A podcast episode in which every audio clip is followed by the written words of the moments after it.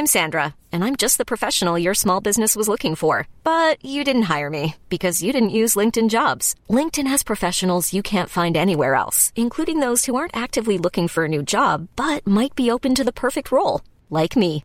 In a given month, over 70% of LinkedIn users don't visit other leading job sites. So if you're not looking on LinkedIn, you'll miss out on great candidates like Sandra. Start hiring professionals like a professional. Post your free job on linkedin.com slash achieve today.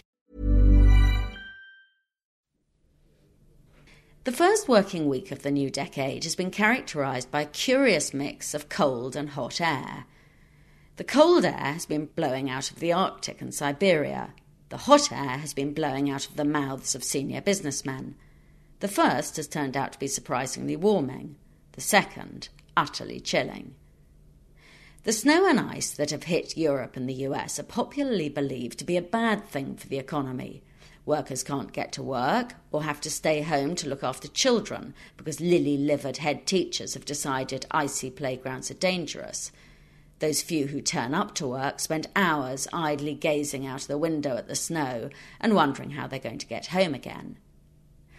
In fact, there's no evidence that cold weather costs the economy anything at all.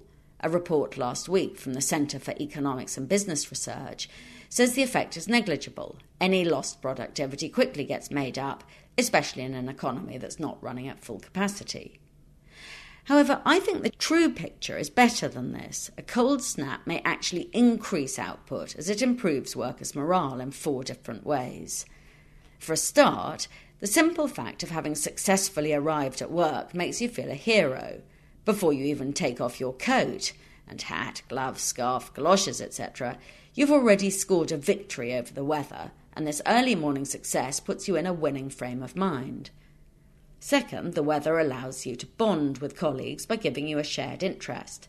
Now that the X Factor is finished in the UK, no one watches the same things on telly anymore, so topics of conversation are hard to find.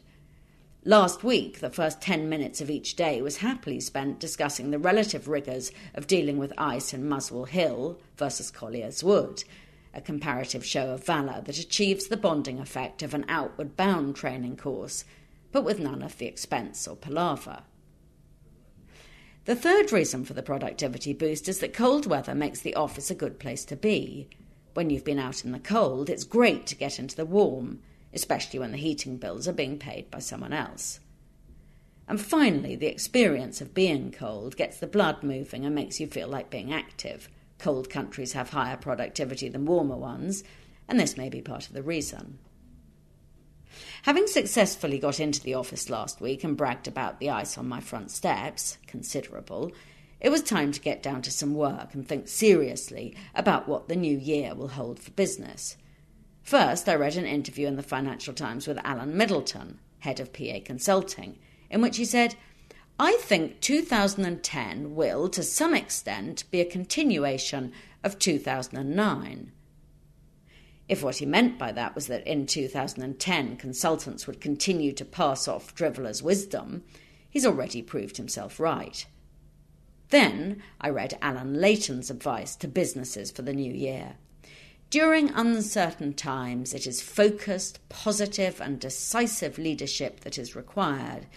Business needs to adopt to new realities and get on with driving momentum, being proactive, and looking for ways to keep edging forward, survive, and thrive.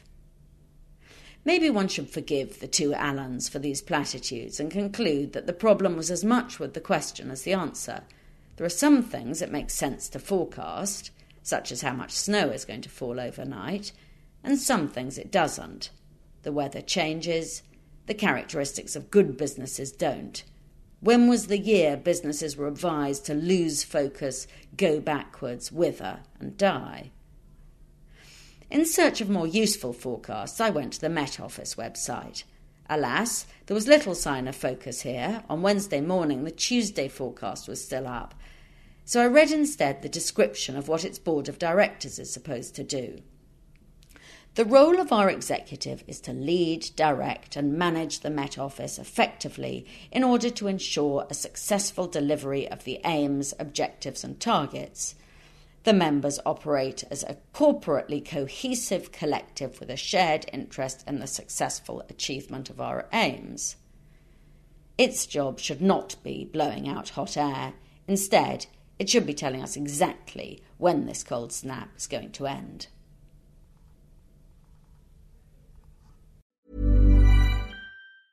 Hey, it's Danny Pellegrino from Everything Iconic. Ready to upgrade your style game without blowing your budget? Check out Quince. They've got all the good stuff shirts and polos, activewear, and fine leather goods, all at 50 to 80% less than other high end brands. And the best part? They're all about safe, ethical, and responsible manufacturing. Get that luxury vibe without the luxury price tag. Hit up quince.com slash upgrade for free shipping and 365 day returns on your next order. That's quince.com slash upgrade. Hi, I'm Daniel, founder of Pretty Litter. Cats and cat owners deserve better than any old fashioned litter. That's why I teamed up with scientists and veterinarians to create Pretty Litter. Its innovative crystal formula has superior odor control and weighs up to 80% less than clay litter. Pretty Litter even monitors health by changing colors to help detect early signs of potential illness. It's the world's smartest kitty litter. Go to prettylitter.com and use code ACAST for 20% off your first order and a free cat toy. Terms and conditions apply. See site for details.